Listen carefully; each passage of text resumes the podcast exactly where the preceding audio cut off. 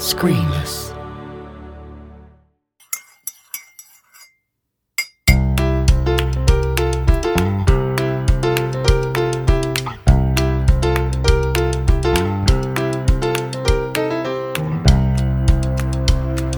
Hello, and welcome to another episode of Creative Cuppa.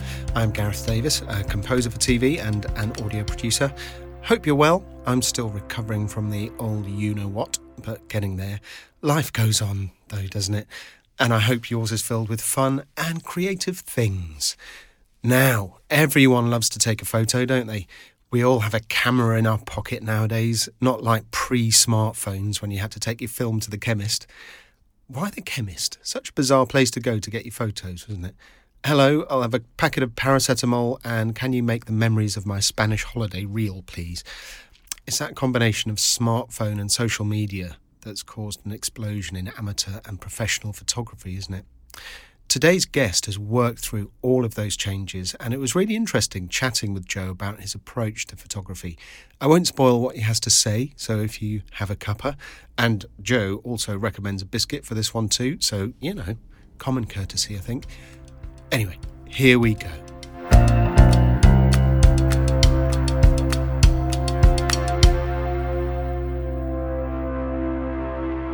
Joe Edelman, Olympus visionary photographer and photo educator. Welcome to Creative Cuppa. Gareth, thank you for having me. It's an honor. You are all the way over in, is it Allentown, Pennsylvania? Allentown, Pennsylvania. You know, that town that Billy Joel wrote a song about that's not really about Allentown. It's about Bethlehem, Pennsylvania. ah, fantastic. So what's it? It must be 9 a.m. there. 9 a.m. in the morning, which is, yeah, that's right about my limit for being functional in the morning. Yeah, yeah, it's quite sociable. I've had some chats with people on the other coast. Yes. They, um, yes, it's usually six for them. You, Joe, are an award winning, as I mentioned, Olympus visionary photographer. After being a Nikon, or I, I don't know if you pronounce it Nikon in the States, Nikon, Yeah. A bit controversial. Um, but you, you used Nikon for many years, didn't you? I did. I pretty much grew up using Nikon cameras. Uh, I got my first one when I was 15 years old, and uh, it's like 42 years worth of using them. Great cameras, nothing against them. My big thing was I wanted mirrorless cameras, which is kind of the newest technology.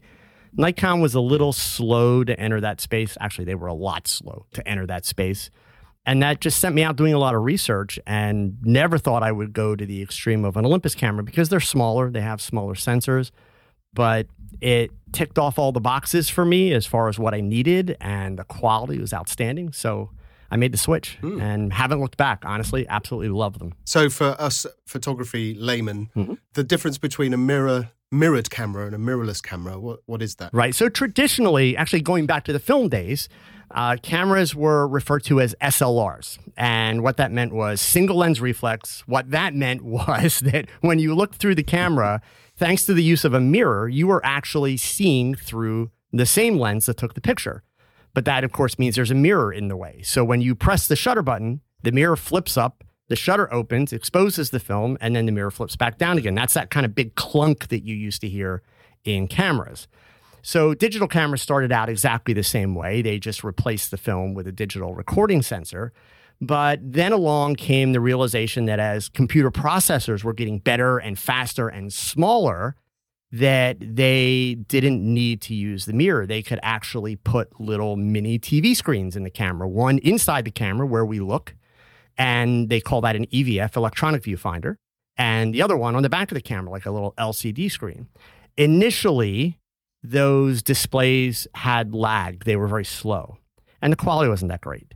But probably for about the last five years, every bit as good as looking through the lens. And, and what that does is it gives you one big mechanical piece in your camera that doesn't break or wear out because it doesn't exist. But more importantly, it's what they call in the in the web world WYSIWYG. What you see is what you get. So when you look through the camera, you're actually seeing your finished picture. If it's too light or too dark or whatever it is, you're seeing it that way. So as you apply settings, you're seeing the result as soon as you do it. Yeah, quite a game changer then, I Yes, imagine, absolutely. for professional photography. Um, you, you also describe yourself as a photo educator. Yes. What does that involve? Uh, well, it means I'm old. I've been taking pictures forever. but, um, you know, one of the, the great things about managing to have a life where I have paid my bills with a camera is that I've reached a point where I can be a little bit more choosy about what I do. Uh, I still like to tell people truthfully that I don't know what I'm going to do when I grow up, but I do know it will involve a camera. So, photo educating for me, honestly, it's really just sharing what I have learned over the years. I started dabbling with YouTube about seven years ago. It was kind of like, what's this all about and what can I do with it?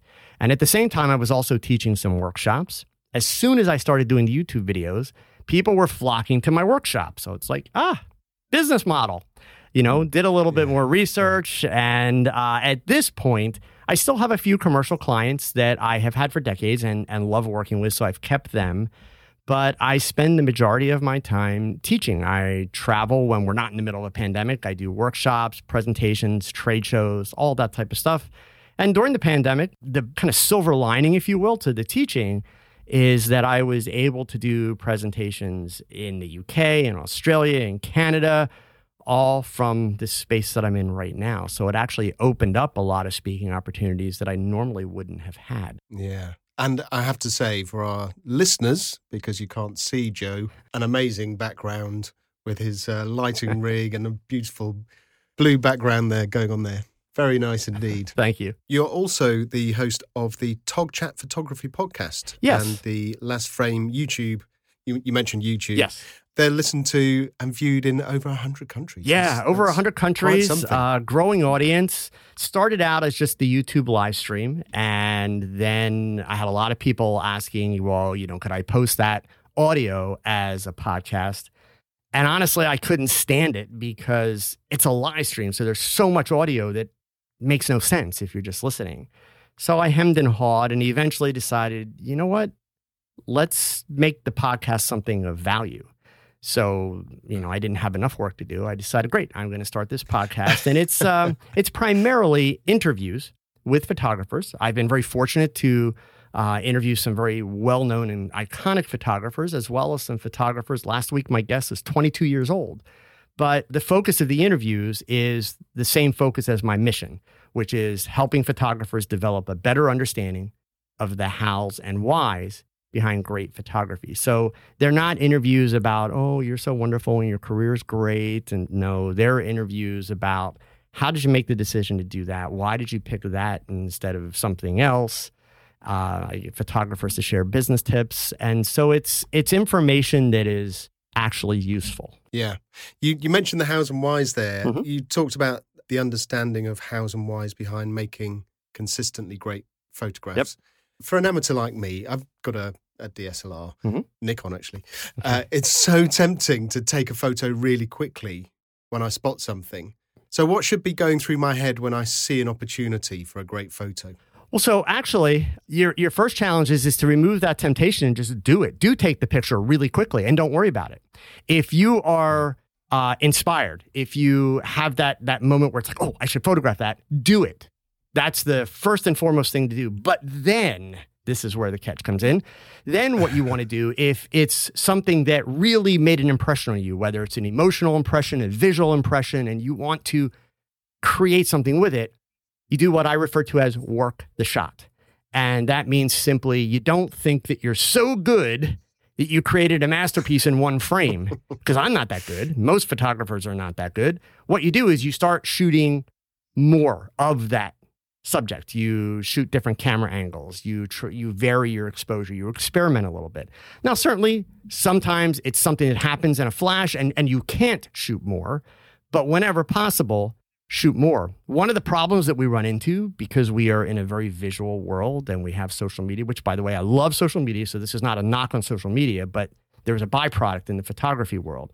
It's something that I like to call epicopathy photographers have a very, very bad habit, and I'm guilty of succumbing to this as well at times, of having that moment that you described where they see something, like, oh my God, I, I've got to take a picture of that.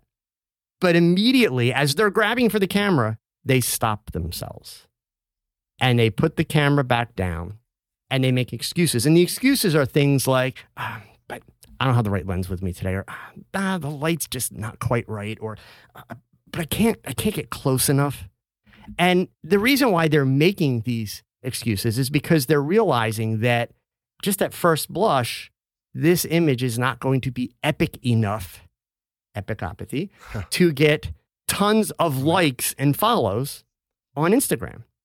So they're really creating an impossible bar to reach with their photography. And what they're doing is they're forgetting why they picked up a camera in the first place. So, you know, it, it comes down to the question of what makes a picture perfect. And honestly, what makes a picture perfect depends on why you're taking it. If you're taking it simply because you were inspired in a moment, take that picture so that you have it, so that you can record that moment. And then, indeed, if the opportunity presents itself, work that shot, look for ways to improve it. Maybe it's going to require getting a little bit closer, changing your exposure, different lens, working from a different angle.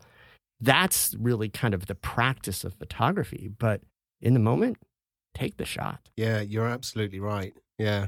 Because the the you know, depending on what you're shooting, there might be emotion involved. Yep. There might be laughter involved.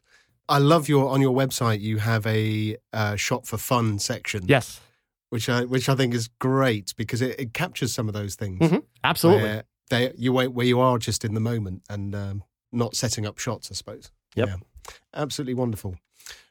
So your passion for the science of creativity is a common thread. Yes. Uh, I, I, spoke to an architect actually a little while ago. Mm-hmm. Uh, he's made a career out of that as well. Yep.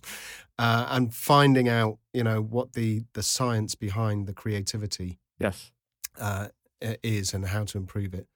How do you see creativity in the future using what you've learned and being a photo educator?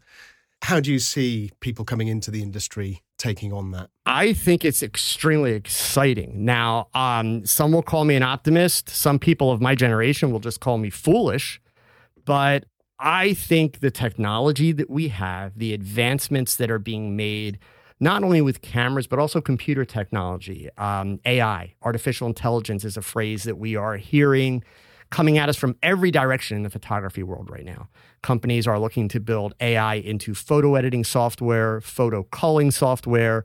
We're building AI into cameras to help improve the performance of the cameras and the focusing capabilities traditionalists, if you will, are like, oh my God, it's ruining photography. You know, you don't need to be a photographer anymore.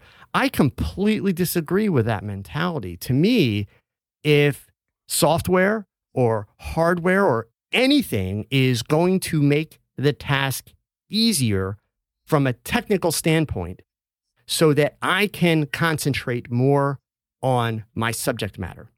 Uh, if I'm photographing a person, then I have to be interacting with that person, unless you know we're doing street photography from a distance. But even good street photographers interact with their subjects, so I need to be interacting with that subject. I need to be paying attention to their body language. I need to be conversing with them. I need to be looking for moments and and kind of prompting them, creating moments to photograph to make the images interesting. Uh, I frequently, for years, have said that doing portrait work is eighty percent psychology, twenty percent of it is you know the art of photography. If i can get it down to where you know i've got 90% bandwidth for the psychology and i only need 10% of my bandwidth for the art of photography i'm all in. I'm i'm 100% in mm-hmm. for that.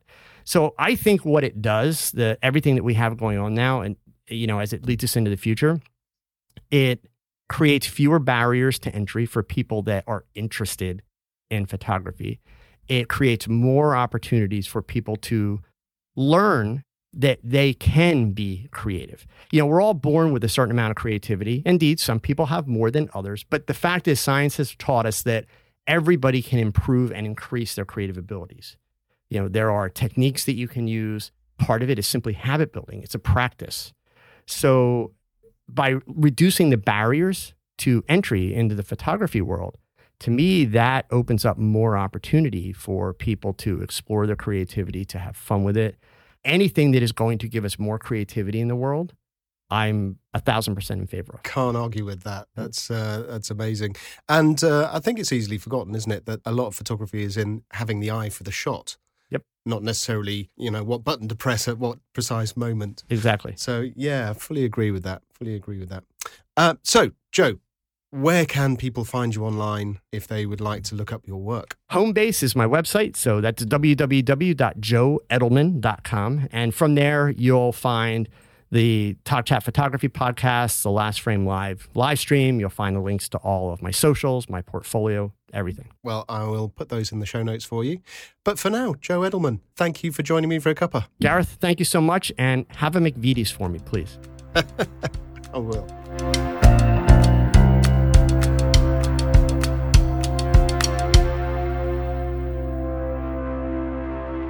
Thanks to Joe for his time and insights. I love his attitude to developing technologies making life easier to take photos. As he says, the more creativity in the world, the better. That's such a great way of looking at it. Joe's been in the industry for a long time, and it really struck me that there's no shortcut to that level of information, experience, and wisdom. So if there are no shortcuts, we may as well enjoy the creative journey. So if you have the temptation to take a photo, do it.